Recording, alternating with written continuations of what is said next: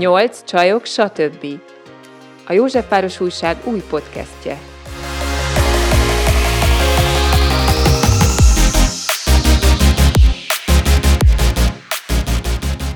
Sok szeretettel köszöntjük a Nyolc Csajok, stb. podcast hallgatóit. A mai témánk a nőiség lesz. És a nőiség különböző oldalainak a kibontása.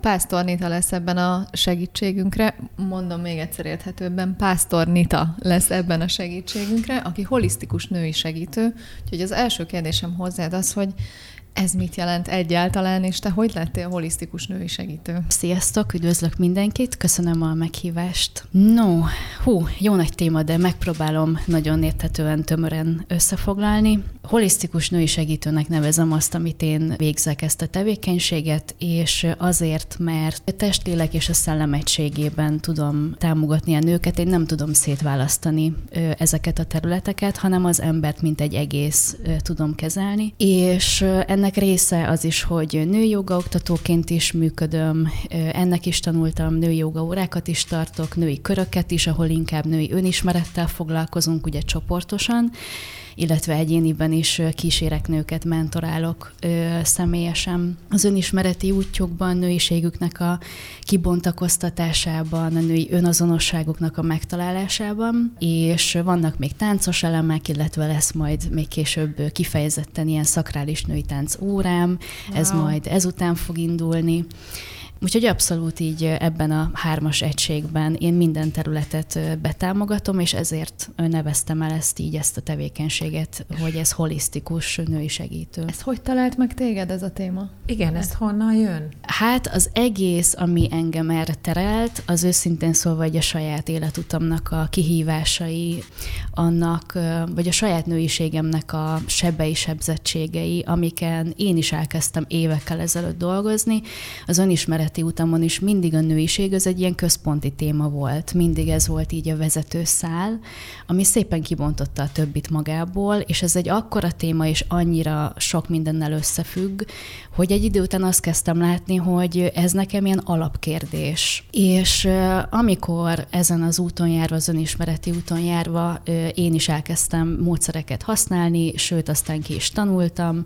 Módszereket ennek csak az egyik része volt a női joga, ami kifejezetten a joga irányából is ez érdekelt, de például Theta Healing konzulens is lettem, és én például a női arhetipusokkal, amikről majd később beszélni fogunk, ezen a szálon találkoztam. Aztán később jöttek az életembe a testorientált módszerek, bodywork csoportba kezdtem járni, illetve egyéniben is, egyéni segítővel is bodyworközni. Ez és micsoda? Ez egy testalapú ismereti módszer, és vannak belőle nagyon jó csoportok egyébként. Mindenki, hogyha beírja azt, hogy Bodywork Egyesület, akkor rengeteg-rengeteg ilyet fel fog hozni, és minden téma mentén nagyon szépen lehet ezzel dolgozni. A lényege az, hogy nem analizálgatunk, a fejünkből kiszállunk, és a testnek az mhm. ösztönös, ilyen zsigeri szintű reakciói, működései mentén találkozunk azzal magunkban, hogy valójában mi, mi az, ami bennünk igaz. De az nem tudatos második aztán? Tehát azt mondod, de, hogy... de, de, de, szóval, hogy a módszernek pont az a lényege, hogy mindig vannak ilyen test alapú gyakorlatok, amiket ö, ilyen instruálással ö, vezetnek a csoportvezetők, de ez lehet ö, kevésbé instruált, hogy teljesen is szabadon engednek, és akkor csak így zenére valamilyen ösztönös dolgok ott történnek, de végig figyelünk befelé, hogy mi mit élünk meg közben, és nagyon fontos az is, hogy ezt egyéniben csináljuk-e, vagy egy nagy csoportban, mert az mindig mást hoz belőlünk elő, és a végén mindig van egy reflexió, ahol, ahol a tudatos szintre felhozhatjuk, tehát kognitíven feldolgozhatjuk azt, hogy itt én most mit tapasztaltam, mi az, amivel összetalálkoztam, mit hozott fel bennem. Nagyon sokszor ezek a zsigeri szintű reakciók annyira ösztönös, annyira mélyen fekvő dolgokat hoznak fel, emlékeket, érzéseket, amiket nagyon-nagyon lefolytunk egyébként a hétköznapok során, és pont ezért jó ezekkel így egy ilyen biztonságos térben így összetalálkozni. És ezeknek mindenféleképpen van jelentőségük, hogyha azt mondod mondjuk, hogy egy emlék feljön, akkor, akkor azzal van valami dolgunk, azzal foglalkoznunk kell? Igen, igen, általában ezek pont olyan emlékeket, olyan érzéseket kapcsolnak be, amelyeket nagyon mélyen így letoltunk így a testünkbe, a tudatalattinkba, mert annyira fájdalmasak voltak. Tehát általában ez egy ilyen önvédelmi mechanizmus, hogy ami fájó, attól nagyon próbáljuk magunkat védeni, abszolút ösztönösen. Viszont ezek mind raktározódnak a testünkben, és hogyha nagyon-nagyon sok ilyet letolunk, és nagyon nagy fájdalmak vannak ott, akkor ez az, amikor egy idő után a test ezzel így telítődik, és bizonyos testrészeink letolhatjuk ezeket, és aztán, hogyha már nagyon nem kapcsolódunk ezekhez, nagyon-nagyon hasítjuk őket, hárítjuk őket, akkor okozhatnak egy idő után mindenféle fizikai tünetet is, hiszen a test mindig próbál jelezni nekünk, hogy ha hó, itt valamivel foglalkozni kell. Tehát pont ez a jó, hogyha ezt mi nem várjuk meg, hogy már, már betegségeink alakuljanak ki, vagy pszichoszomatikus tüneteink, hanem felnőttként Egyébként az önismereti úton járva ezzel szánt szándékkal ö, így foglalkozunk. És ezek az ilyen testfókuszú módszerek, ezek mindenkinek egyformán működnek, vagy vannak olyan típusú emberek, akik mondjuk könnyebben verbalizálják az érzéseiket, problémáikat, és vannak, akik mondjuk ilyen módon nem tudnak magukhoz kapcsolódni, tehát ki az az embertípus, aki, aki ebben mondjuk meg tudja találni a gyógyulást? Uh-huh. Azt szokták mondani, hogy ez nem az első irány, vagy, vagy nem, nem az első kör, ahová az embernek az önismereti útja vezet. Tehát jó, hogyha már van előtte egy kis tapasztalat. Hogyha kognitív szinten már megvan egy kicsit dolgozva a személyiség, hogyha van mondjuk pszichológussal végzett korábbi önismereti munka, mert akkor annál jobban be tudja fogadni az ő személyisége, az ő elméje azt, hogy mi történik. Hogyha valaki nagyon nagyon durván így sokat hasít, hárít, nagyon nem tud kapcsolódni a saját testével, nagyon nem tud az érzéseivel kapcsolódni, akkor annak vagy nem fog annyira működni, csak egész egyszerűen így tengleng, és akkor nem érez semmit, vagy nem tudja, hogy mi történik, vagy ha meg nagyon biztonságban érzi magát, és feljön valami, akkor lehet, hogy nehezebben küzd meg vele. Tehát jó, hogyha azért a személyiség már egy picit megdolgozottabb, de általában, ahogy én is látom, meg az én tapasztalatom is az, hogy nekem se ez volt az első módszer, hanem én is előtte egy hagyományos úton, önismereti úton jártam, aztán nyitottam inkább az ilyen spirituálisabb világ felé, meditációs vonalak felé, és utána jött nekem is a, a testmunka. Úgyhogy valószínűleg aki erre elhívást érez, és kellő bátorságot, hogy egy ilyen csoportba például elmenjen, annak már azért ott, ott van, van a háta mögött egy kis tapasztalat. Azt mondtad még néhány perccel korábban, hogy neked alapkérdés lett az, vagy alapvető lett az, hogy a nőiséggel foglalkozzál. Uh-huh. Az nekünk nőknek máskülönben alapvetésnek kéne lennie? Tehát mindannyiunknak? Hát én úgy gondolom, hogy egy, egy olyan világban élünk, ahol rengeteg sebet hordozunk ezen a téren, és ez nagyon egyéni, vagy egyénfüggő, hogy ki mennyire érzékeli ezt, vagy kinek mennyire okoz ez nagyon tudatosan problémákat az életében. Szóval én, én találkoztam már rengeteg nővel az én utam során is, meg aztán, ahogy ugye elkezdtem foglalkozni én és kifejezetten nőkkel, mindenféle korosztályból, és, és vannak ilyen nagyon-nagyon-nagyon alapősi bajaink, vagy ilyen sebeink, amiket így vagy úgy dehordozunk, így kollektíve, de most az, hogy erre ki mennyire tudatos, vagy, vagy ki mennyire észleli azt, hogy, hogy ez neki fáj, vagy ő ezzel foglalkozni akarna, abban, abban lehetnek különbségek. És hogy ez teljesen oké, okay, szóval, szóval nem akarok ebbe is senkit beletolni, csak azt mondom, hogy kollektíve van, vannak ezek. És szerintetek van olyan, aki, aki nem hordoz ilyen sebeket? Ezt most azért kérdezem, mert régebben én például úgy gondolkodtam erről a nőiség, női energiák témáról, hogy ezzel mondjuk annak van baja, aki gyerekkorában nem kapta meg a megfelelő körülményeket. Én mindig úgy éreztem, hogy nekem van vele bajom, de ilyen csodálattal néztem, és egyben irítséggel. Uh-huh. Más nőkre, akik ilyen nőies nők, vagy ilyen, ilyen nőcis nők, vagy ah. nem tudom, uh-huh. és úgy gondoltam, hogy hát nekik ez a téma, ez biztos oké, okay, és mondjuk eszembe se jutott, hogy, hogy ezzel mondjuk mindenkinek lehet munkája. És szerintem mindenki hordoz sebet. Én Igen, ezt ez, gondolom. ez, ez sajnos nem így. Tehát, hogyha valakit kívülről ilyen elképesztően kiteljesedetnek látunk, akkor neki lehet, hogy mondjuk áttérve már kicsit itt a női arhetipusokra, Mm. amit majd mindjárt kifejtünk, hogy ez mit is jelent, hogy lehet, hogy mondjuk neki egy másik női szerepével van problémája? Hát ez elég sokrétű tud lenni, meg kívülről ezt nagyon nehéz megítélni. Szóval egyáltalán nem biztos, sőt, mi aztán nagyon jól tudjuk ezeket leplezni, meg álcázni. Pont azt tanuljuk meg, hogy ezeket a sebeinket, ezek a, ezeket a fájó részeinket hogyan maszkoljuk el, és akkor felveszünk egy ilyen magabiztos nő vagyok, ú, független, erős nő vagyok, I'm an independent woman, és akkor, és én is ezen persze keresztül mentem, meg ezt én is nagyon ismerem, és a mai napig ez mint egy ilyen megküzdési stratégia, ez fel-fel tud bukkanni, de hogy azt, azt kell látnunk, hogy ez mennyiben igaz. És ezt csak mi belül tudjuk érezni.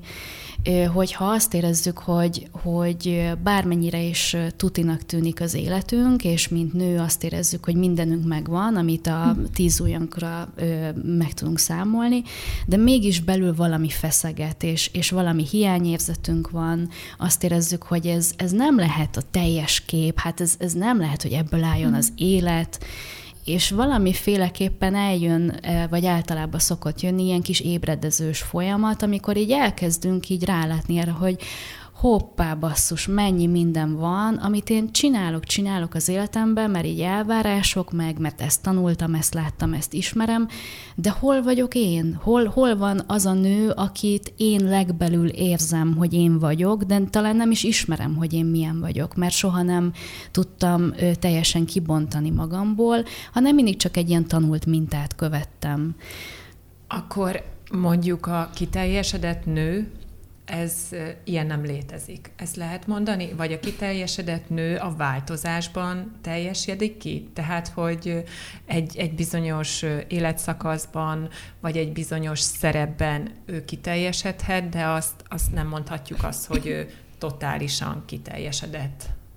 Hát én azt szoktam mondani mindig női körökön is, hogy, hogy ezt engedjük el annak a, azt, hogy kell, vagy kéne, hogy, hogy valaki így kész legyen. Tehát, hogy így soha nem vagyunk kész, nincs olyan, hogy kész, és ez, az tök jó, hogyha ennek a terhét így lesöpörhetjük a vállunkról, viszont ez nem azt jelenti, hogy akkor úristen, akkor én soha nem leszek kiteljesedett, mert attól függetlenül, hogy nem vagyunk kész sem mint személyiség, sem mint talán nő, még a, a többi ö, női arhetipusban, vagy a, vagy a többi szerepben, arcunkban még akarunk ö, jobban fejlődni, de attól függetlenül érezhetjük magunkat teljesnek. Tehát, hogy van egy ilyen fura paradoxon így az életben, és, és ezt, hogyha így, így tudjuk tartalmazni magunkban, hogy bár sose vagyok itt teljesen kész, de attól függetlenül érezhetem magam teljesnek és egésznek, akkor az egy ilyen jó kettősség, amit, amit így, ha tudunk megtartani, akkor, akkor az azért valami fajta hasonló érzést ad, mint, mint amire azt hiszem, hogy azt próbáljuk mondani, hogy kiteljesedett. Szerintem lassan most már határozzuk akkor meg, hogy mik ezek az arhetipusok. Uh-huh. Elmondom, hogy én mit tudok a témáról. Uh-huh. Annyit tudok,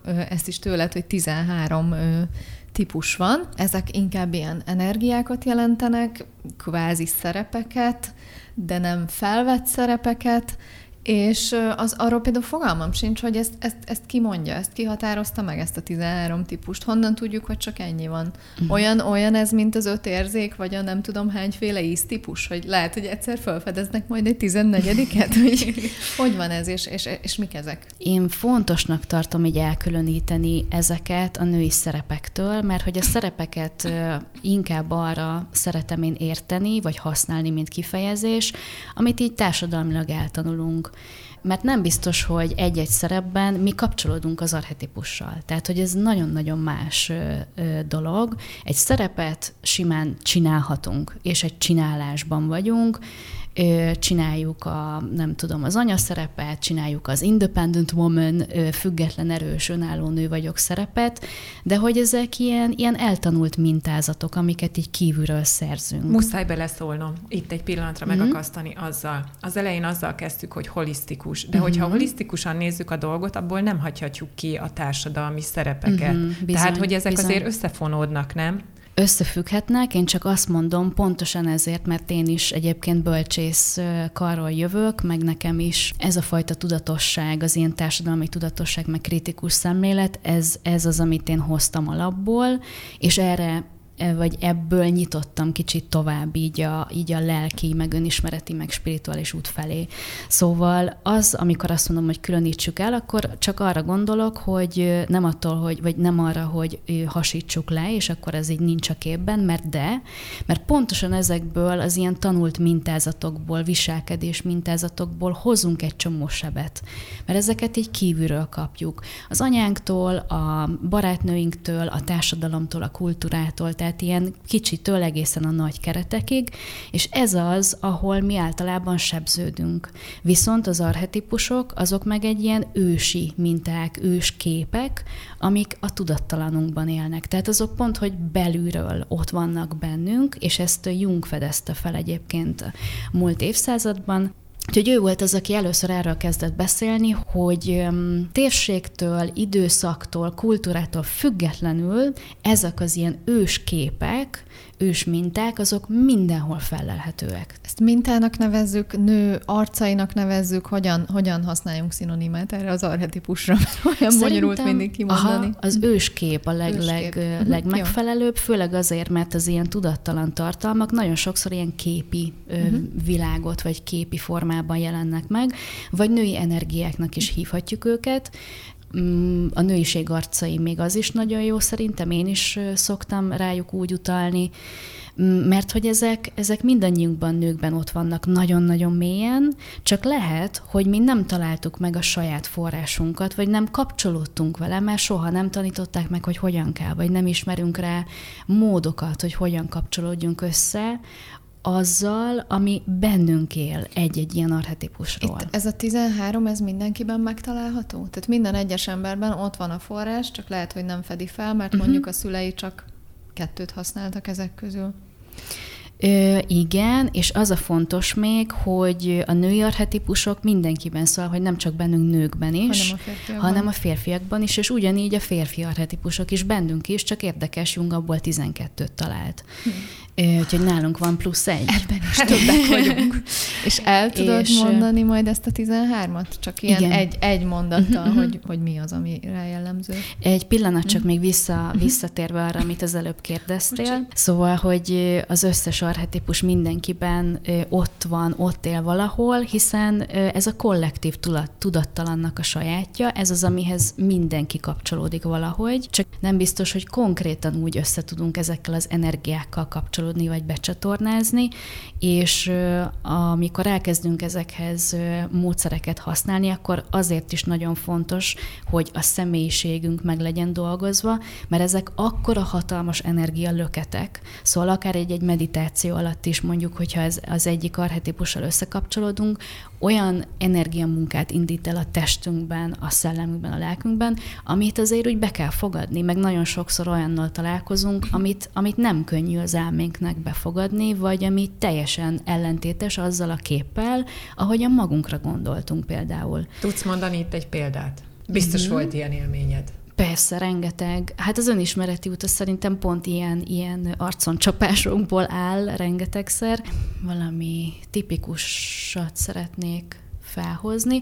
Van mondjuk egy olyan lány, aki nagyon visszahúzódó, és ő azt gondolja magáról, azzal azonosítja magát, tehát egy identitást épített ki erre, hogy ő visszahúzódó. Ő ilyen introvertált alkat és lehet, hogy mondjuk összetalálkozik magában azzal, amikor összehangolódik mondjuk a szerető arhetipusával, hogy ott van benne egy ilyen buja, érzéki, teljesen ö, ilyen nőies nő, aki, aki nagyon ö, szereti a testét, nagyon kapcsolódik, nagyon szeretne mondjuk ö, ilyen nagyon nőies ruhákba járni, amiben még addig soha nem, és ezt először nagyon fura lehet így meglátni, vagy megérezni, vagy befogadni, hogy jé, hogy ez is ott él bennem valahol, csak én nem kapcsolódtam vele.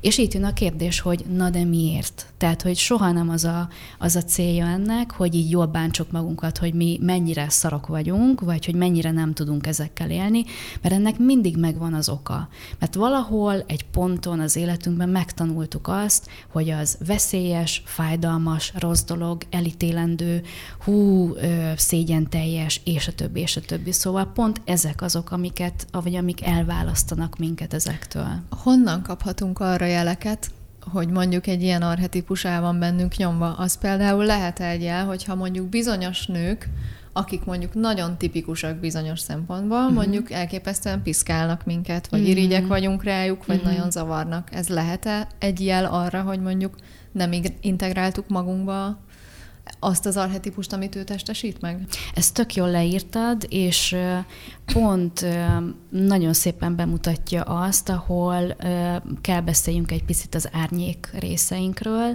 mert hogy nagyon sokszor az, ami bennünk le van nyomva, azt úgy szoktuk mondani, hogy a személyiségünknek az árnyék részébe taszítjuk.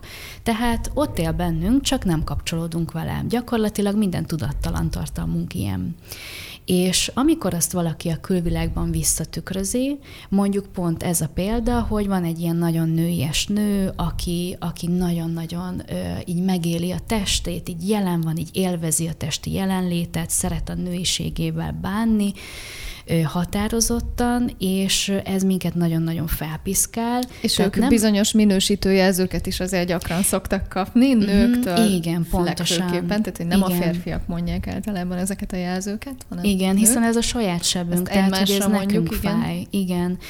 Ez például pont egy ilyen, ilyen közössebb, amit az elején is mondtunk, hogy mindenki hordozza ezt a nagy-nagy sebet, hogy a szerető archetípusa például, vagy az a nő, aki él a szexualitásával, az már nagyon-nagyon-nagyon hosszú, rég ősidők óta egy ilyen elítélendő, bűnös nőnek nevezendő, vagy tartott, és ennek a sebét így a, a testünkben hordozzuk. És pontosan ezért van az, hogy nem kell interakcióba lépnünk ezzel a másik nővel, akit meglátunk, elég csak rá, ránézni, elég csak érzékelni azt, hogy ő mennyire így a testében van, és mennyire élvezi az életet, meg a nőiségét, és mi azzal zsigeri szinten találkozunk, és zsigeri szinten váltja ki belőlünk akár az irítséget, a féltékenységet, a haragot, a dühöt, a pánikot, a bármit. Megvetést. A megvetést, az ítélkezést. Tehát, hogyha ilyen nagyon erős, nagyon erős érzelmi reakciónk van rá, úgy, hogy nekünk ő nem tett semmit, tehát ő minket nem bántott, na akkor tudhatjuk, hogy hoppá, itt most valami árnyék részemmel van dolgom, mert olyan reakciót vált ki belőlem, ami messze túlmutat a helyzeten.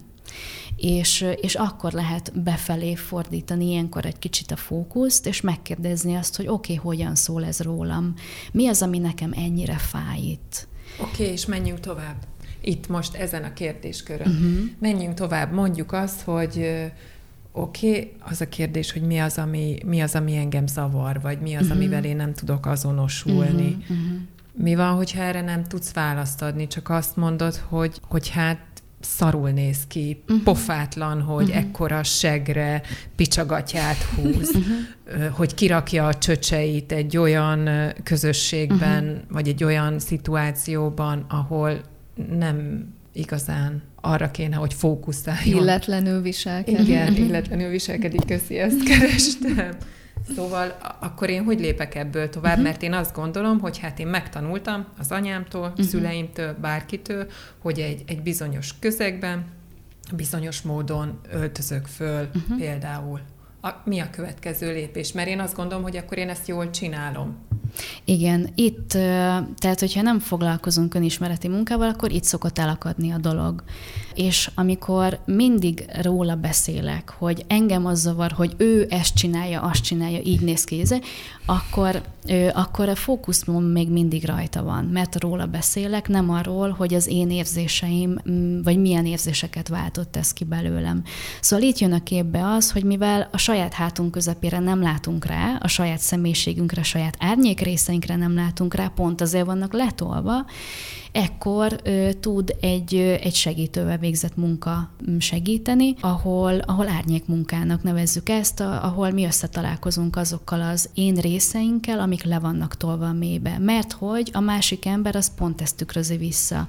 Tehát, amit én róla gondolok, ahogy én ítélkezek felőle, valójában az én árnyékos én részem, amit én kitaszítottam magamból, mert megtanultam azt, hogy ez nem egy illendő dolog, de mégis felismerem, felismerem, tehát azért tud, tudhatom, hogy bennem van, mert felismerem másban. És felette ítélkezem. Igen, a saját és, részem felett. Igen, igen, és felette ítélkezem, na vele találkozok össze, és a másik az csak egy tükörként funkcionált.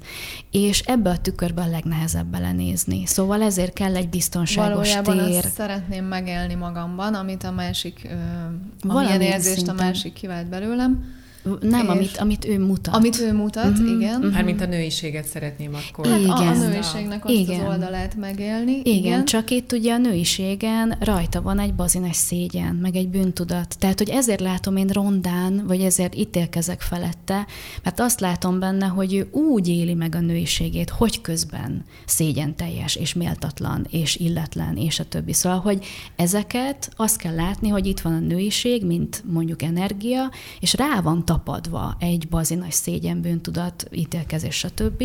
És ez így össze van cuppanva, pontosan ez az én mintám arra, hogy aki megéli úgy Isten igazán a nőiségét, az így tudja. Tehát ezt kell róla szépen így leszedni, rétegenként lebontani a, az, az egyéni önismereti munkában. És akkor, Érzem, hogyha hogy ez... az agytekervényeim elkezdek összecsavarodni.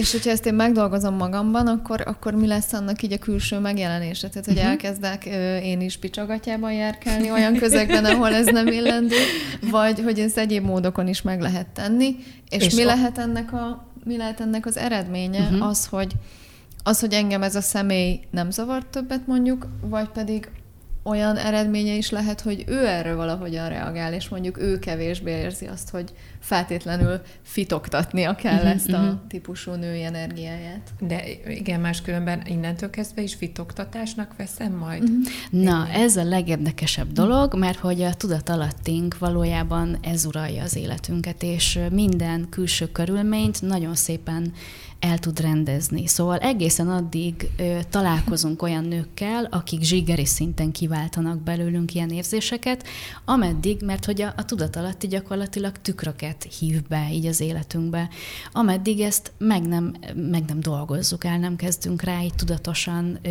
vagy ezzel tudatosan foglalkozni, és amint elkezdjük ezt magunkban gyógyítani, ezt a sebet, mert hogy ez egy seb, szóval, hogy itt, itt senki felett nem fogunk ítélkezni, vagy nem akarunk ebben a munkában se a másik személy felett, se önmagunk felett, hanem csak ezt a sok-sok nehéz érzést, a szégyen, bűntudatot, fájdalmat leszedni róla, és ahogy ezek nagyon szépen így lekerülnek róla, utána megváltozik az a szűrő, ahogy, ahogyan mi a külvilágot látjuk. Tehát lehet, hogy ugyanúgy összetalálkozunk valakivel, aki ezt a viselkedést, kinézetet, uh-huh. stb. hordozza, de nem fog belőlünk olyan zsigeri szintű reakciókat kiváltani, vagy egyszerűen csak látjuk, és, és így nem ítélkezünk felette, hanem azt mondjuk, hogy hm, hát jó, hát az ő élete. De hogy ezt így nem lehet így csak így egy döntés alapján megcsinálni, mert sokszor megpróbáljuk ezt így, ezt az egészet így eltolni, hogy, és magunkra venni azt, hogy jaj, hát nem kéne ítélkezzek, vagy jaj, hát nem kéne, hogy így reagáljak, meg minek foglalkozok én más életével, pont ezért, mert belőlem valamit előhív, de hogy akkor fogok tudni nem foglalkozni vele, hogyha én azt, azt saját magam, magamon belül megdolgoztam, és akkor nem úgy reagálok rá. Ez a seb, ami van bennem, amiatt, hogy a másikat itt ö, megszólom magamban, akár mennyire is nem szeretném megszólni, és uh-huh. nem mhm. szeretnék ítélkezni. Uh-huh. Ez, ez az én sebem, akkor ezt én szereztem, vagy ez is egy ilyen kollektív seb? Ez az a tapasztalat, hogy nagyon sokunkban ott él így vagy úgy. Az a kérdés, hogy mikor kapcsol be. Tehát, hogy amikor bekapcsol, vagy ahol bekapcsol az én életemben, akkor az ott rólam szól. Lehet, hogy másnak tök más helyzetben kapcsolódik be, vagy, vagy tök más szint az, ami az ő inger küszöbét már úgymond így, így meg, megkapargatja.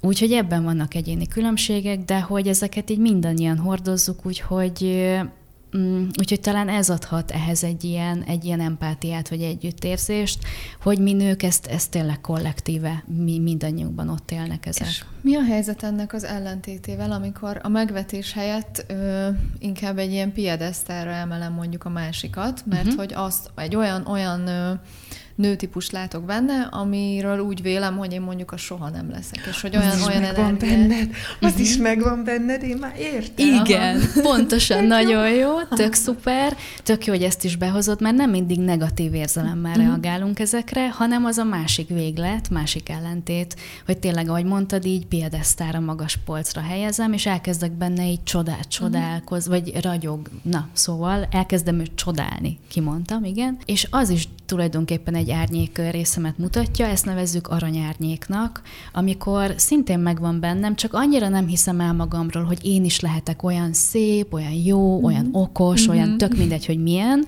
hogy egész egyszerűen magammal nem, vagy magamban nem kapcsolódom ezzel a, ezzel a részemmel, és csak másba látom meg. De mivel felismertem, nagyon jól mondtad, hogy ez bennem is ott van. És akkor ezzel is lehet és dolgozni. ugyanígy, ugyanígy ezzel dolgozunk, hogy akkor, akkor hol kapcsolódtam én le róla. Igen, uh-huh. és, és azt, azt a részemet ott, ott gyógyítani, és ahogy össze tudok vele találkozni, ahogy be tudom emelni, be tudom ölelni magamba ezt a részemet, onnantól kezdve már nem lesz kitaszítva belőlem, és egy integráltabb formában tudok tovább létezni. Ehhez van még kérdésem Igen, igen, csak, csak egyetlen egy kérdésem van, tényleg csak egyetlen egy, lehet, hogy ezt ki is vágjuk. Az, az az egyetlen egy kérdésem van, hogy azt mondtad, hogy az elakadás ott történik, ugye, amikor azt mondjuk, vagy azzal lerendezzük, hogy oké, okay, nem az én életem, mit, mit foglalkozok vele, nem akarok kitélkezni. Mi a helyzet, hogyha ott vagy mondjuk a segítőnél, és akkor elmondod ezt, és akkor ő rávilágít ezekre a dolgokra, uh-huh. amiket te is elmondtál, Annyit tudsz csak mondani, hogy ilyenkor mi a következő kérdés, Igen, amit feltesznek ez, ez, ez nekem neked? Is, nekem is a kérdés, hogy hogyan, mi a következő lépés, hogyan? ahol elkezded csak, ezt a munkát. Csak, csak, uh-huh. így, csak így lök, lök meg minket, meg így lökjük uh-huh. meg kicsit a hallgatókat, uh-huh. esetleg akiknek vannak ilyen elakadásaik, nem feltétlen kell, hogy legyenek. Akkor egy picit arról beszélnék, hogy én hogy vagyok ezzel, vagy hogy mhm. állok uh-huh. az én egyéni kíséréshez, mert, mert azt hiszem, hogy ez, ez erről, hogyha egy kicsit így, így körbe járom, vagy megvilágítom, akkor ez, ez valamiféleképpen választ tud nektek adni, mert hogy nagyon sok módszer létezik, úgyhogy én arról tudok beszélni, amit, amit én csinálok. Női körökön belül is, meg egyéniben is a legfőbb ilyen irányelv, amit mindig így az elején elmondok, hogy szabad érezni, minden érzés szabad, szabad őszintének lenni, vállalni azt, hogy én most valami nehezen megyek keresztül, vagy nehéz érzésem van. Tehát egy ilyen sok-sok engedélyt, sok-sok megengedést rakok úgymond a térbe, és, és egy ilyen biztonságos, megtartó jelenléttel vagyok jelen, mert akkor van az, hogy ha másik mellettem teljesen biztonságban érzi magát, akkor fogja a legszégyeltebb, a legrondábbnak tartott, legkitaszítottabb részeit, érzéseit is felvállalni előttem. És ez lesz maga a gyógyító dolog, mert egészen addig, ameddig ezekkel így viaskodunk magunkban, ellenkezünk, jaj, nem, én nem is érzem úgy magam, de különben meg igen, és akkor egész nap ezen agyalok, addig nem szállok ki ebből, és akkor tud ez bennem gyógyulni, hogyha elfogadást, validálást, megértést, együttérzést tapasztalok, és én is tanúsítok a saját ilyen kitaszított részeim felé. Szóval nem kognitíve szoktam menni, és ezért sem, tehát én nem vagyok pszichológus, meg ezért is valószínűleg inkább olyanokat vonz az én, az én tevékenységem, akik már megjárták a hagyományos ilyen pszichológussal való munkát, akik mondjuk inkább kognitíve dolgoznak. Én inkább érzések mentén és test, testi érzetek mentén vagyok ott, és kísérem, támogatom abban az embert, vagy az, az egyéni klienst, aki ott van nálam, vagy a csoportot, és pusztán ez, hogy megvan engedve az, hogy az legyen bennem, ami van. Nem kell magam megjátszani, nem kell ezeket a kemény páncélokat, maszkokat magamon tartani, csak azért, hogy ne szégyenüljek meg, mert a másik előtt, mert egészen addig, ameddig ettől félek, addig védeni fogom magam, és addig, addig nem érem el azt az állapotot, ami ugye a sebezhetőség, ahol valójában meg tudnék érintődni. És az érzelmi érintődés az, az muszáj, tehát hogy anélkül, anélkül nem igazán tudnak ezek a, ezek a részeink, ezek a sebeink gyógyulni. Úgyhogy nagyon-nagyon lassan, nagyon sok türelemmel, nagyon sok ilyen biztonsággal, engedéllyel, megengedéssel szoktam menni, és mindig intuitíven. Szóval nincs egy olyan bevett út, hogy na én most mindenképpen így fogok elindulni, és ezeket a kérdéseket fogom mondani, hanem nagyon-nagyon arra figyelek, hogy mi az, amit az adott ember hoz, mi az, ami most a leginkább hangos, leginkább kiszól belőle, ami neki a leginkább fáj, itt és most. És azon elkezdünk szépen haladni, és csak megengedem, hogy ez így szépen lassan rétegről rétegre egy oldódjon kifelé, és ehhez idő kell, meg ezért is szeretek például testalapon menni, mert hogy nagyon sokat figyeltetek befelé a testbe a nőkkel. Nagyon le vagyunk róla vágódva, egész nap agyalunk, fejben vagyunk, és rengeteget kapcsolódunk azzal, hogy na, milyen testérzetem van most. Az elején, ahogy láttátok, én is nagyon sokat így érintettem magam, nagyokat sóhajtoztam, éreztem azt, hogy hú, most egy kicsit itt van bennem a para, a lámpaláz, az izgulás, és hogy ez tök normális, nem az a cél, hogy ezeket elnyomjuk, vagy megpróbáljuk leplezni, hogy ú, de én mennyire erős vagyok, és én ezt így tudom, és izé, hanem bevállalom azt, hogy itt most lássátok, hogy igen, én baromira izgultam előtte, és az idegrendszeremet úgy tudom szabályozni, hogy ha a testemmel kapcsolódok, az érzésemmel kapcsolódok, és valamiféleképpen megnyugtatom magam. Lehet ez egy érintéssel, lehet ez pár sóhajjal, kicsit behúnyom a szemem, vagy hoztam például egy-kettő dolgot ilyen földelő, földelésképpen, és ezeket használom ugyanígy a női körökben is, meg az egyéniben is. Tehát itt is egy ilyen holisztikus szemlélettel minden, minden szinten így betámogatva azt, hogy az, ami éppen itt és most bennem van, az lehessen. Tehát, hogy így azt így kirakhassam az asztalra, hogy ez van bennem, és ennek egy ilyen nagyon nagy ilyen kikönnyítő ereje van, és ez az, ami, ami át szokta fordítani ezeket. Wow. Igen. Jöhetnek az arhetipusok. Igen, Már igen. Ki, kibőjtölted őket, jöhetnek. Igen. Jó. Én is lesek picit hozzájuk, csak hogy így mindegyiket tudja mondani. Ugye Jungot már említettük, hogy ő volt az, aki ezt így felfedezte, és hogy ez így mindenhol, a világ minden táján van, vagy felfedezhető, és egy nagyon szuper könyvet tudok még ajánlani, ami az Életkör címet kapta, Elizabeth Davis-től, meg Carol Leonardtól, és már a borítóján innen lesek éppen most, csak hogy így tudják a hallgatók is, már a borítóján ezt a 13 arhetipust látjuk egy ilyen nagy körben, ilyen cikkelyekre osztva. És az első szakasz, az első hármasban a lány, a szűz és a vértestvér van, aztán a következő szakaszban a szerető, az anya és a bába, következő hármas az Amazon, a matriarcha és a papnő, és a legvégén körbefejezésképpen a varázslónő, a vénség és a sötét anya, és az a plusz extra egy, a tizenharmadik, az pedig ott van középen, az átváltoztató. Fú, ez biztos, hogy magyarázatot igényel, uh-huh. mert ahogy uh-huh. így mhm. elmondtad őket, több között sem érzek akkor a különbséget, uh-huh. és, és uh-huh. nem, nem, nem teljesen értem még, hogy, hogy uh-huh. miért mások ők. Oké, okay, persze. Akkor amennyire tudod, így egy-két mondatban fejtsd ki. Igen, igen, igen. Azért is így hármasával mondtam őket, mert én egyébként nem a 13-mal szoktam menni női körben vagy, vagy egyénibe, hanem én inkább az alap négy minőséget, tehát négy ilyen hármas van, és én az első szakaszra például a lányt szoktam mondani, ami Isten igazából ez a három, amit az előbb felsoroltam, lány, szűz, vértestvér, ez mind-mind ide tartozik, és uh-huh. beosztható egy ilyen nagy, nagy lány arhetipusba. A következőre szoktam én a szeretőt használni. És mi, várj, maradjunk Igen. itt, hogy, hogy mit jelent ez, hogy lány? Ez azt jelenti, hogy fiatal lány, vagy, vagy a gyerek énünket jelenti? Már nekem Ö, ez még nem világos. Ezt mindjárt kifejtem, ja, csak jó, hadd mondjam okay, el a jó, négyest, mert jó. lehet, hogy az befogadhatóbb. Uh-huh, Tehát jó. én is azért szoktam az alap, alap négy minőséggel menni. Uh-huh. Szóval az első volt a lány, a következő a szerető, a harmadik az anya, és a negyedik az a vénség, vagy banyának is mondják, ami a banya nagyon vicces, mert eredetileg azt jelenti, hogy bölcs anya, vagy bölcs asszony. Csak ebből már látszik a sebzettség, hogy ugye az idők folyamán a banya, ami eredetileg bölcsanyát jelentett, manapság, vagy szépen lassan átváltozott ugye egy gúny névvé. Pont Na, az ellenkezőjévé. Igen. igen. És ez a, ez a négy ilyen fő típus, ami alá az összes mhm. többi ugye így beosztható, ez ott van az életünkben is, tehát az életünkben is végigjárjuk ezeket, mint életszakaszok pontosan. Ebből a szempontból ugye a lány az összes, vagy a születésünktől uh-huh. kezdve a, a gyermekkorunknak a szakasza egészen addig, ameddig el nem kezdünk felcseperedni, és, és nővé kezdünk válni.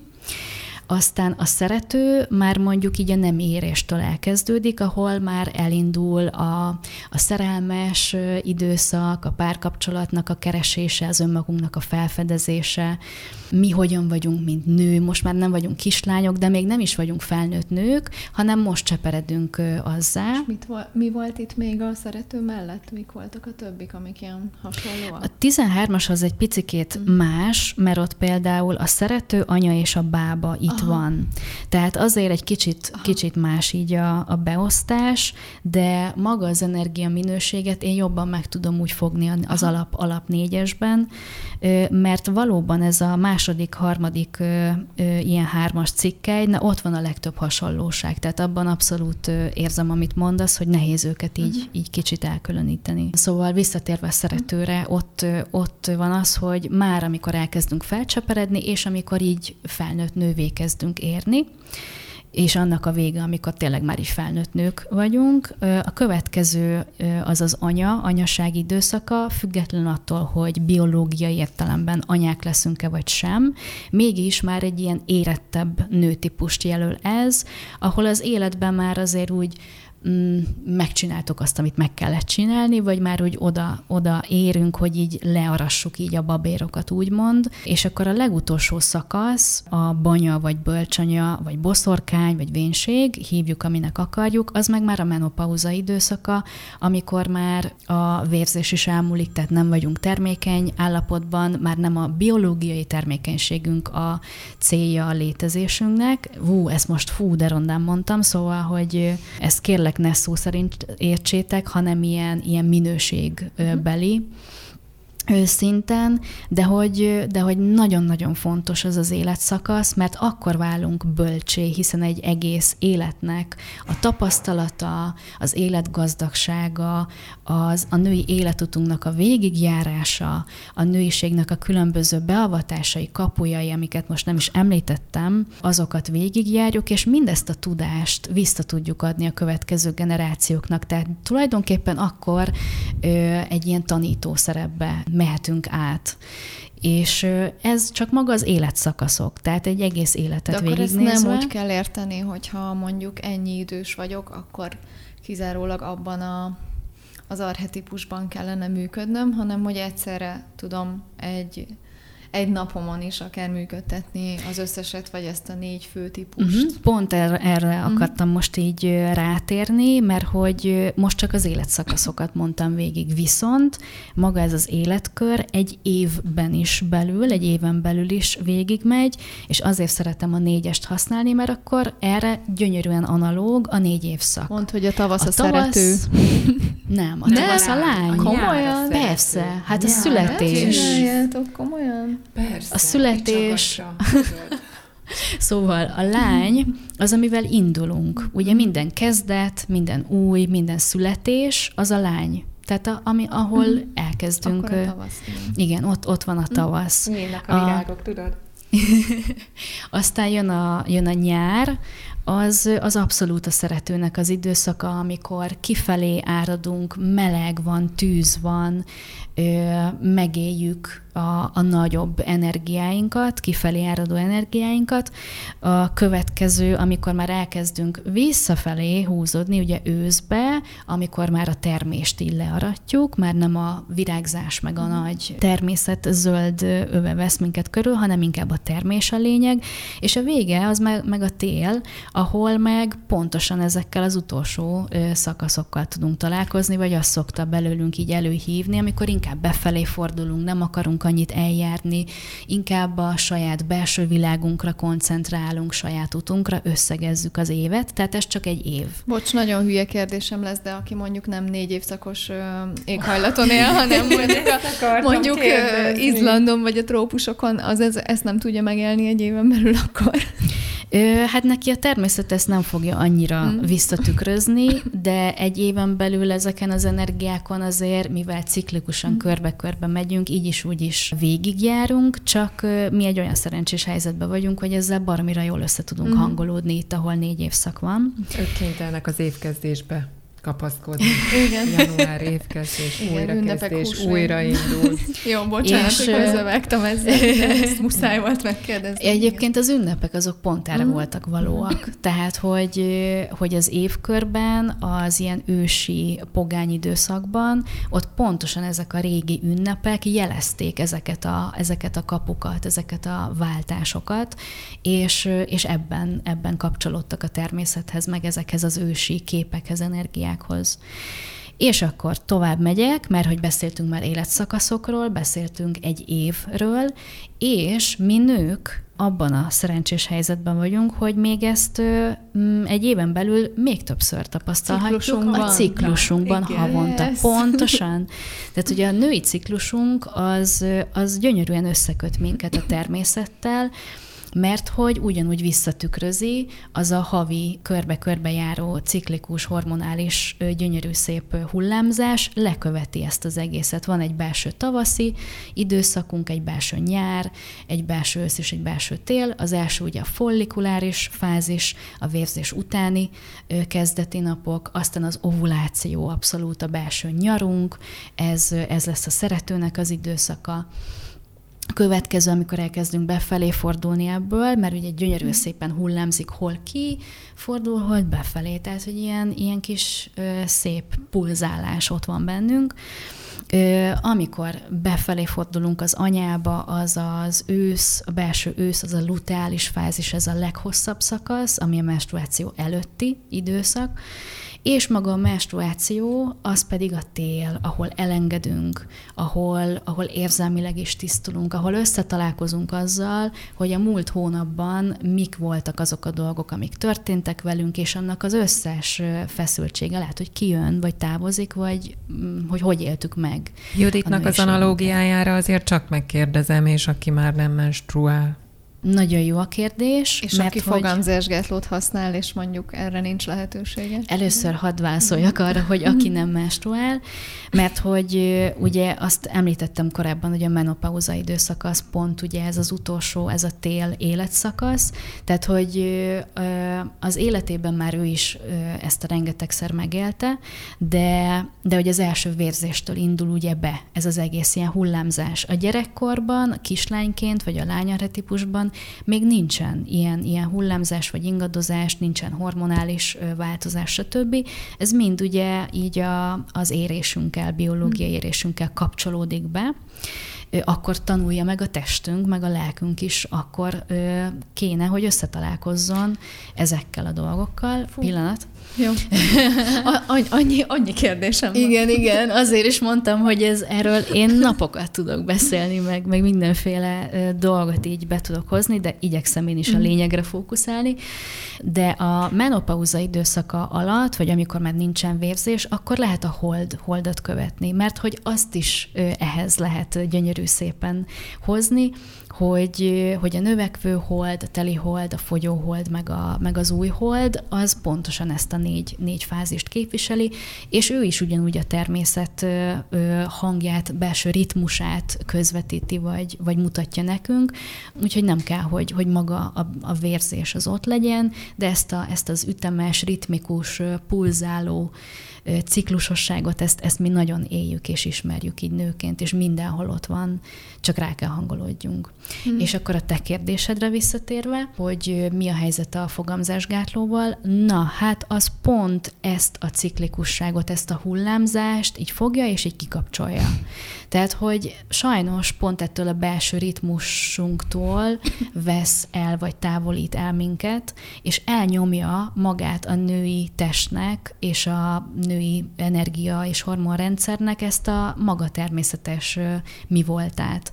És egy ilyen, hát kvázi egy ilyen egyenes vonal lesz a hormonális ilyen nagyon szép ilyen hullámokból, és pontosan ezért lehet az, hogy ha valaki szed hormonális fogam, fogamzásgátlót, akkor azt éli meg, hogy ilyen, ilyen fura, ilyen kedvetlen lesz, ilyen nyomott lesz a hangulata, így azt se tudja, hogy most mi a baja, vagy baja van-e, vagy sem, szóval, hogy nagyon hatással van ez a kedvünkre, a lelki állapotunkra, mert ezek nagyon összefüggnek, szóval hormonálisan is biológiailag is ott van a testünkben, de hogy minden hormon ugye kihatással van arra, hogy hogyan érezzük magunkat, és rengeteg más funkciót lát még el a szervezetünkben, vagy azzal van összekapcsolódva. Tehát nem tudunk egy, egy, egy menstruációt úgy elnyomni, hogy közben ne nyomjunk el vele még sok mást magunkban.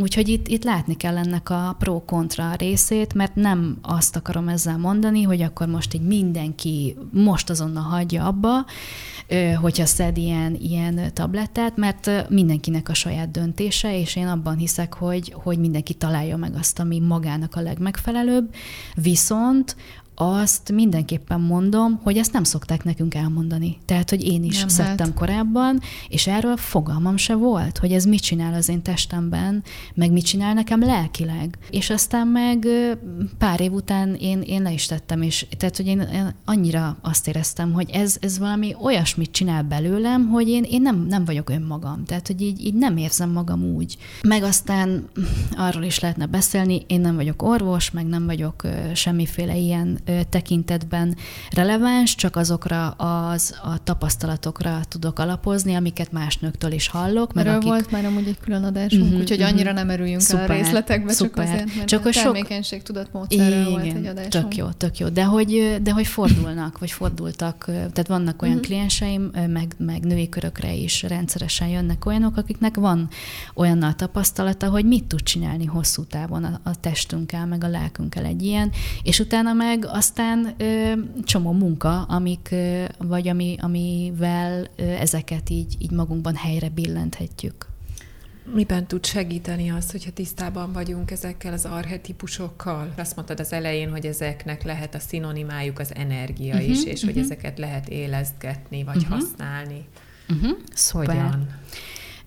Itt egy picit arra visszatérnék, hogy ugye azt beszéltük, hogy ezek a kollektív tudattalannak a, a részei ott élnek így valahol mindannyiunkban, ilyen ősképekként, viszont van nekünk egy egyéni tudattalanunk is, és ezekben élnek a komplexusok.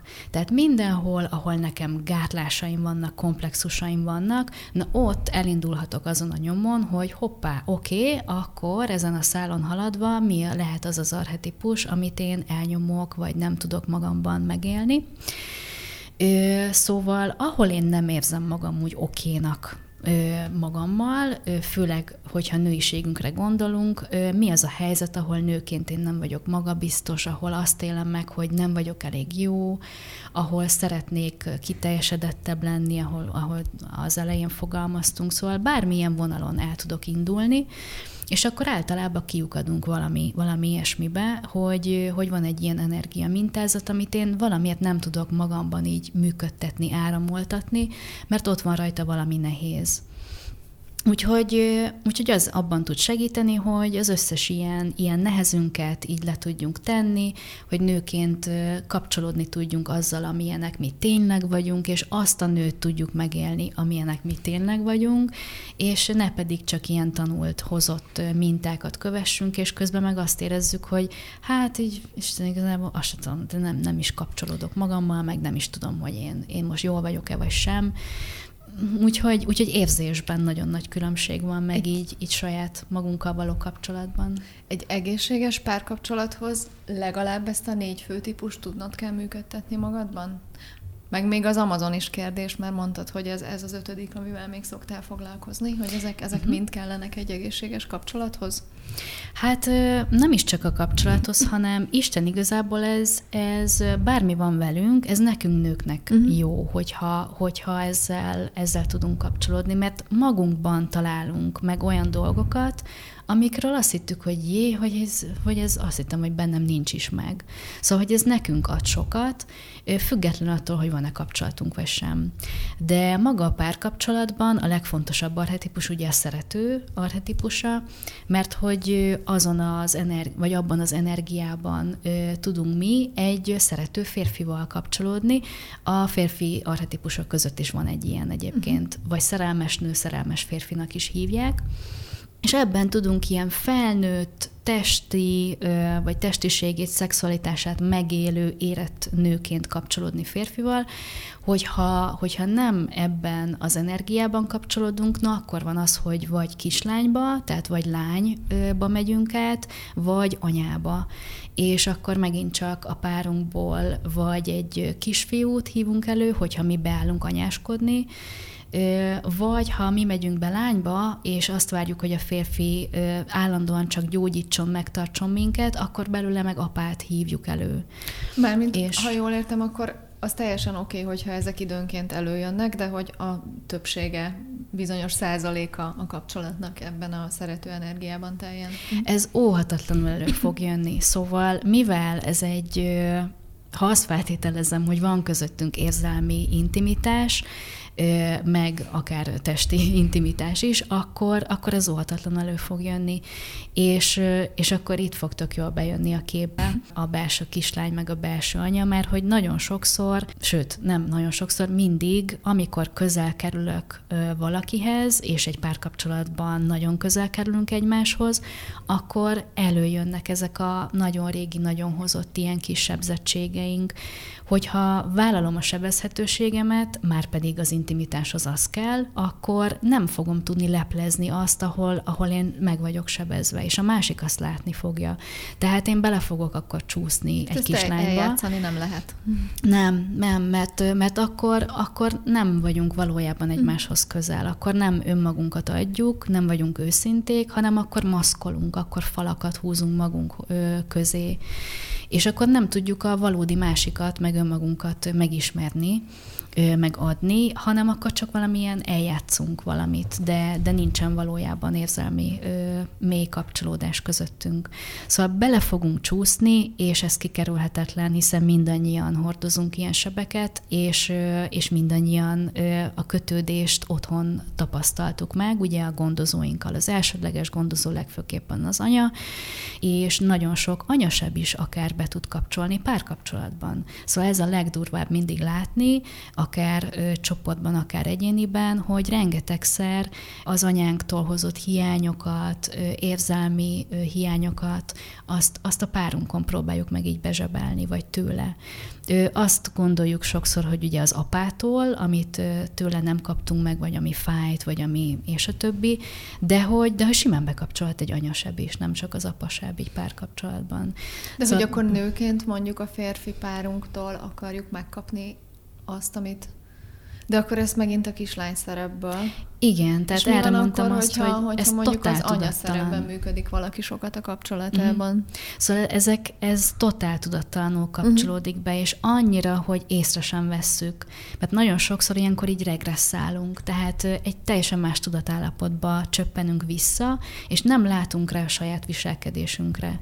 Nagyon sok párkapcsolati feszültség, konfliktus ebből ered. Szerintem azért ezek szoktak tudatosodni.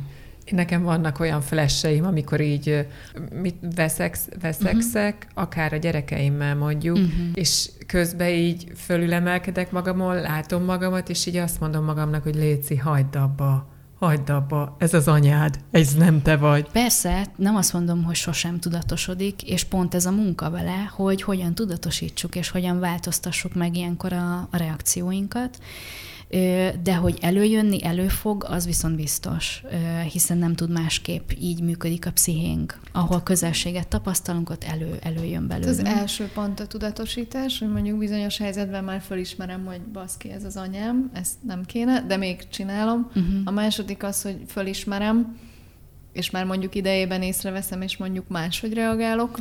Csak ez azért nagyon-nagyon nehéz, hiszen ilyen bevett, bevett reakcióink vannak, ilyen zsigeri szintű, ilyen automatizmusaink, amiket tényleg így gyerekkorból hozunk, és, és abszolút tehát ösztönösen csináljuk, meg se kérdőjelezzük. Szóval nagyon nehéz, már az, hogyha elkapjuk, már az tök jó. Akkor azt mondom, hogy de... az első lépés az, hogy utólag rálátsz, tehát, hogy mhm. puffogsz uh-huh. egy darabig, uh-huh. de mondjuk néhány nap vagy néhány uh-huh. óra múlva már rálátsz, a második az, hogy már a helyzet közben fölismered, de uh-huh. még csinálod tovább, uh-huh. és akkor a, a legnehezebb már az, amikor Amúgy, és amúgy ebben ez a legkönnyebb az az tényleg, hogy ugyanazokat a mondatokat ismételed, amiket annak idején te hallottál. Uh-huh. Tehát, hogy mondjuk évek óta nem, nem is emlékszel ezekre, hogy, hogy ezeket mondta az anyád annak idején, hanem egyszer csak ott találod magadat szembe a gyerekkel, és ahogy mondod, közben tudatosul, hogy azt a... ez nem én vagyok, uh-huh. és mhm. nehéz leállítani, de nagyon. le lehet állítani. Tényleg le lehet, nagyon nehéz. Igen, viszont akkor fog ez tényleg átíródni, és megváltozni bennem, és nem újból és újból bekapcsolni, hogyha én ezt fogom, és elviszem, és egyéniben megdolgozom. Tehát ez, ez kikerülhetetlen. Ez Tehát nem azt lehet... a sérülésemet, mhm. amiért uh-huh. ez bekapcsol uh-huh. bennem, Pontosan. Azt, azt előhozom egy egyéniben, uh-huh. hogy mit nem kaptam meg ott, amit ebben a helyzetben szeretnék megkapni a gyerekemtől, a páromtól, bármi, az a szeretet, az a visszajelzés. Uh-huh. Uh-huh. És hogy ezt, ezt nem úgy, hogy én most ezt így tudatosan így kimondom, és akkor tessék, most így ez van, hanem, hanem tényleg az, amit így korábban mondtam, hogy behozom az érzéseimet, hogy én mit élek ott meg, de egy segítővel. És akkor a segítővel egy biztonságos térben ezt ki lehet szépen bontani, meg lehet engedni, hogy ezek a régi, meg nem élt, lenyomott érzések feltörhessenek, kijöhessenek, meg lehessenek tartva. Mert sokszor ezt a segítő szerepet rakjuk rá így a környezetünkre, a családunkra, a párunkra, a barátainkra, stb., de hogy ők valamilyen szinten persze tudnak ebben minket tartani és támogatni, de nem az az alapvető feladatuk, meg dolguk, hogy ők nekünk a terapeutánk legyen. De Úgyhogy, ó, ó, ó, de jó, jó, jó, de itt azért van, érzek egy kis, mi az?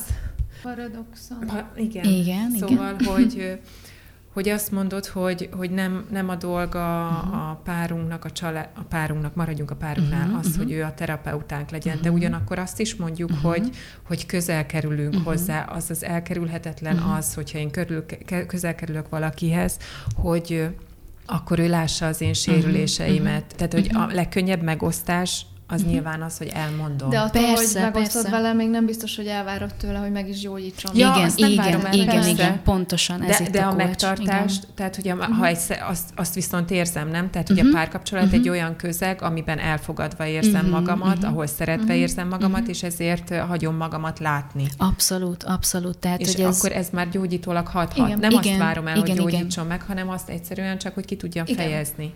Persze, persze. Tehát nem azt mondom, hogy ilyen, ilyen nincs, meg hogy akkor úristen, ahogy egy rossz érzés feljött bennem, nem mondhatom el a páromnak, nem, hanem csak azt mondom, amit talán korábban mondtál, hogy, hogy nem várhatom el, hogy állandóan csak oda vihessem én ezt be hanem van az a réteg, meg van az a rész, amit nem, nem, tud, nem tudok a párkapcsolatba beletenni ebből az én saját gyógyulásomból, mert nem fér oda be, mert nem az a dolga. Még akkor is, hogyha az ilyen nehéz érzéseimnek, meg a, meg a sebezhetőségemnek a vállalása óhatatlanul fel fog hozni ilyeneket. Persze, bizonyos esetekben, ahogy fogalmaztál is korábban, Cili, óhatatlanul be kell álljunk ebbe a szerepbe, hogy akkor én most megtartom a másikat, akár én nőként, azt mondom, hogy jó, akkor én most egy picit tartalak, mint egy anya, csak az arányokra nagyon oda kell figyelni, hogy ne elsődlegesen arról szóljon a párkapcsolat, hogy, hogy mi egymás gyógyítóit játsszuk, mert akkor már megint el, elmegy egy ilyen kis szerepjátszásba, hanem hogy legyen meg az egészséges, meg, megélhessük benne a szeretőt, megélhessük benne azt, hogy igen, tudjuk egymást anya, apa minőségbe támogatni, ha kell, addig, ameddig éppen ott jól van, de aztán a saját önismeretért mindenki maga felel, és mindketten ezen dolgozunk, így a saját sebeinken, azért, hogy ne telítsük el a párkapcsolatot csak ezekkel, és néha-néha megélhetjük a belső gyermeket is, miért ne? Kíváncsiság, játék, kalandozás, felfedezés, őrültködés, tehát hogy az is teljesen oké, okay, az is belefér. És Tehát az arányok, azt mondanám. És itt beszéltünk arról, hogy milyen sérülésből jöhet ez, ez, ez uh-huh, hogyha ez uh-huh. a mhm. kislány szerep, ez mondjuk sokszor előjön egy kapcsolatban. Uh-huh. Milyen sérülésből jöhet az, hogyha ez a megmentő szindróma, ami uh-huh. egy ilyen anyaszerepben uh-huh, uh-huh. csúcsosodik ki, az, az tör elő? Hát ez baromira összefügg, ez, ez tök jó, hogy, hogy így egymás után kérdezted. Uh-huh mert nagyon sokszor mi lányokként, kislányokként azt tanuljuk meg, meg a társadalom is elvár tőlünk egy ilyen, tőlünk egy ilyen szerepet, hogy mi állandóan ebben az anyában legyünk. Tehát, hogy mindenkinek az érzéseiről mi gondoskodjunk, ott lehessünk, tartsuk a vállunkat, hogyha valaki ki akarja sírni magát, jaj, gyere ide, megvigasztallak, és mi ezt mi nagyon-nagyon korán elkezdjük megtanulni, szinte annyira, hogy azonosítjuk azzal, hogy nőként én így működöm, uh-huh. és, és ez, ez az, amit én csinálok, és észre se vesszük, hogy a baráti kapcsolatainkba, a párkapcsolatunkba ezt, ezt ösztönösen bevisszük. És mit fogunk ezzel csinálni? A másikat gyerek szerepbe helyezzük, magunkat meg anya, anyába. És hogy, hogy ez sokszor, bocsánat, és ez sokszor a saját anyánkkal való viszonyban tanuljuk meg. Mert az anyaság például az egyik legnagyobb azt tud lenni, hogyha a saját anyánk nem dolgozta meg a saját nőiségét, a saját női sebeit, a saját anyasebeit, és ő benne anyaként, miközben mi ott vagyunk kislányok, és tapasztaljuk azt, hogy ő az anyánk, ő belőle előjön a kislány. Az ilyet kislány, a dühös kislány, a sebzett kislány, a tök mindegy, hogy mi, de hogy ő visszacsöppen ebbe, és ő óhatatlanul is minket rak át anyaszerepbe. Tehát megfordul. A, a lányból lesz az anya, és az anyából lesz a kislány, és a lány megtanulja elhordozni, megtartani a saját anyját, és ott lesz neki, mint egy ilyen terapeuta, mint egy ilyen jól van anya, akkor mi a baj, majd én segítek, majd én. És a többi, és ezt mi óhatatlanul is ösztönösen azért tesszük, mert hogy kislányként a szülőnktől, főleg az elsőleges gondozónktól függ a mi életünk, és az érzelmi biztonságunk, a kötődés az sokkal fontosabb, akkor, abban az életszakaszban, mint az, hogy mi azonosan gyerekek maradjunk. Hiszen ha anya jól van, mi akkor vagyunk jól. Ha anya nincsen jól, hűha, akkor nekem nagyon el kell érjem, hogy anya jól legyen. Tehát a megmentő szerepet az pont itt tanuljuk el. És nagyon sokszor ez össze van kódolva így a tudattalanunkban azzal, hogy ezt jelenti a szeretet hogy így tudunk mi szeretni. És akit mi szeretni akarunk, akár legyen az egy párkapcsolatban egy férfi, vele is elkezdünk így vagy megmentőt játszani, vagy a másik oldalon át, át általában mind a két oldal felé billegünk, vagy mi megyünk bele, jaj, szerencsétlen kis veréb, akit meg kell védeni és, és oltalmazni, meg megmenteni, és akkor megőt rakjuk a megmentő szerepébe. Úgyhogy ezeket, igen, ezeket is zsigerileg játszuk, és nagyon, nagyon fájdalmas ennek az útja, amikor ezeket elkezdjük felismerni, de felszabadító is egyben, hogyha ezeket az igazakat így meglátjuk, és elkezdjük átdolgozni magunkban, és ezt a sok-sok mélyre nyomott fájdalmat, nehéz érzést így, így szépen lassan így kioldhatjuk. Nekem az a kérdésem akkor, hogy, hogy viszont egy barátnői viszonyban. Uh-huh. Tehát, hogy egy ilyen kebel barátnői, egy ilyen igazi barátnői viszonyban ezeket a sebeket adott esetben öntudatlanul is gyógyíthatjuk, uh-huh. nem? Az, az, az akkor így működhet. Uh-huh. Az arhetipusok szintjén a vértestvér az, amit, ami, ami abszolút idejön, amit te mondasz, hogy jó esetben vannak olyan női kötelékeink, ilyen baráti viszonyaink, amik, amik ilyen jófajta megtartással, érzelmi biztonsággal jellemezhetőek, ahol elférnek a mi érzéseink, és ahol kölcsönösen tudjuk egymást így támogatni. Úgyhogy egy jó női barátság az pontosan lehet ennek a terepe, hogy ezek tök szépen így, így oldódhatnak, tisztulhatnak, anélkül, hogy be kéne állni nagyon egymást így anya lányába gyógyítgatni, de még ott is előfordulhat, de megint az arányok a lényeg, hogy, hogy meglegyen az egészséges arány.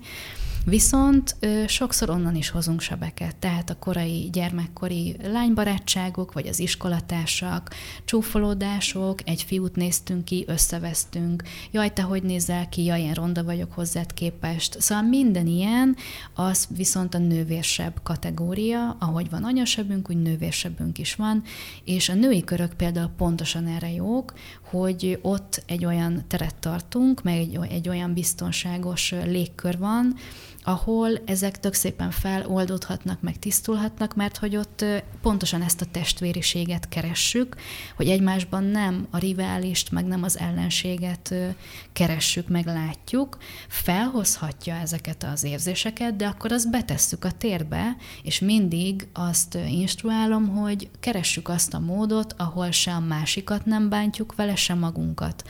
Szóval nem a másikon verjük le azt, hogy én szarul érzem magam, mert nem nézek olyan jól ki, mint ahogy te, az én megélésem szerint, meg magamat se bántom az, hogy jaj, én milyen szar vagyok, te meg micsoda királynő vagy, hanem egész egyszerűen megtanulunk úgy kommunikálni, úgy kapcsolódni az érzéseinkhez, és vállalni azt, betenni így a térbe, hogy egy ilyen nagyon tiszta, nagyon őszinte módon, hogy én most nagyon, nagyon nehéz érzéseket élek meg, és az, hogy látlak téged, az bennem azt hozta fel, hogy basszus, én tökre nem érzem magam nőnek, és eszembe jutott az, amikor így így régen a barátnőim így hetszeltek, és, és ilyen testszégyenem volt, tehát, hogy így, ezen a módon felelősséget vállalva azért, ami bennünk zajlik.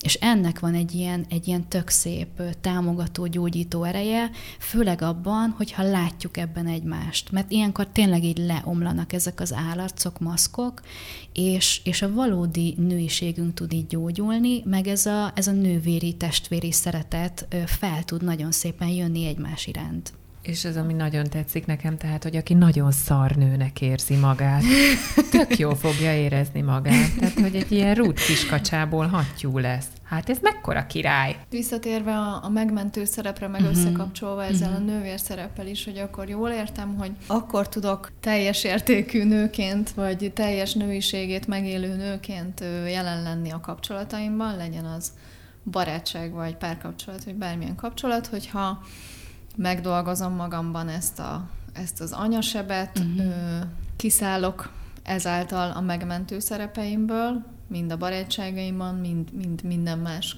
kapcsolatban, és csak hagyom másokat megélni a mély, nehéz érzéseiket mellettem. Tehát, hogy nem, uh-huh.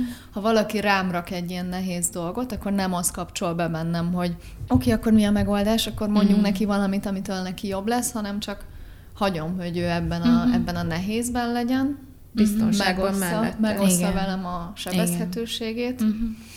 de nem akarok rajta segíteni. És hogy ez ugyanúgy, mint segítő, sem akarok uh-huh. rajta segíteni, hanem uh-huh. csak engedem és megtartom. Aha, ez... tehát, hogy én nem akarom kiszedni őt abból, amiből van. Nem akarom uh-huh. lebeszélni az ő érzéseiről, hogy jaj, ez ne érezd magad úgy. mondat, hogy nem akarom uh-huh. lebeszélni az érzéseimről. Igen. Ez annyi barátságban Igen nagyon. felnőttnek mondott barátságban uh-huh. annyira Jaj, ne érezd magad igen. úgy, jaj, ne legyél rosszul, jaj, ne, nem kell itt jaj, ne sírj, ne sírj, stb. uh-huh. és, és ez valójában jó szándékból jön, mert segíteni akarunk, csak Isten igazából magunk sem érezzük magunk biztonságban. Tehát, hogy itt azt kell látni, hogy, hogy azért nem tudom a másikat ebben megtartani, mert én se érzem biztonságosan azt az érzést, amit ő most éppen mutat. Nem tudok, nem tudok vele ott lenni, mert az engem is így úristen bekapcsol bennem a pánik. Ilyen törzsi lények vagyunk, és ha a másik nem érzi magát jól, az ránk is hatással van, és így ösztönösen így be akarjuk védeni, de hogy ezért kell nagyon-nagyon megdolgozni ezeket a témákat, mert ahol én meg vagyok dolgozva, ott tudom csak a másikat megtartani. És nekem is segítőként ez a legfontosabb feladatom, meg ez, ez vezetett ugye ahhoz, hogy, hogy én ebben tudjak másokat támogatni, mert baromi sokat megyek, meg, meg mentem, meg ezután is fogok a saját nehezeimmel, és egyre inkább így mélyítem azokat a tereket, ahol most már azt tudom mondani, hogy jó, oké, lehetsz mellettem éppen úgy, és abban, amiben vagy, és ennek a megengedése, meg ennek a biztonsága lesz az, ami, ami tényleg a másikra is egy ilyen könnyedséget fog hozni, hogy, hogy nem érzi azt, hogy ő most így meg van szégyenítve, vagy így, így el van tolva, vagy el van utasítva abban az állapotában, mert nagyon sokszor egyébként ezeket a sebeket pusztán ilyenekből hozzuk, hogy dühös kislány voltam, és anya azt mondta, hogy szégyeld magad, vagy elküldött a sarokba, hogy na most aztán jól gondolkodjál el, és aztán majd gyere vissza, de hát nem tudtam, tehát gyerekként nincs meg hozzá az érzelmi kapacitásom, pontosan azért csinálom ezt a viselkedést, mert nem tudom, hogy mit kezdjek az érzéseimmel. És, és ezért bazi fontos, hogy így az érzések mentén menjünk, amik sokkal lassabban, meg, meg a test is sokkal lassabban működik, mint ahogy agyban így meg akarjuk érteni, meg meg akarjuk ezeket jól oldani, de hogy nem a megoldásra van szükség, hanem inkább a megengedésre, és az, az önmagától így nagyon szépen így meg fogja ezt oldani lényegében. Én azt gondolom, hogy amit most tőled hallgattunk ebben a szűk másfél órában, azért, az azért elég előremutató, és, és tudunk vele kezdeni valamit, igaz? Hát én most egy kicsit úgy érzem, hogy még egy olyan 30-40 év munkát beleteszik így a női, női arhetipusaimba, és tök oké leszek így 80 éves koromra, de én, én, nem, én nem érzem magamat emiatt ilyen elkeseredetnek igazából, tehát nekem, nekem most ez így inkább ilyen lehetőség, és nem pedig kétségbejtő, mm. hogy, hogy kell még dolgoznom magammal. Én sem érzem magam elkeseredve. Kihívások vagyunk, tehát mindenki kihívás, mm. szerintem nincsenek különbségek, nincsen aki nincsen, aki előrébb tart, vagy hátrébb tart, vagy mm-hmm, hát nem ilyen mm-hmm. szempontból kell ezt biztos mm-hmm. nézni.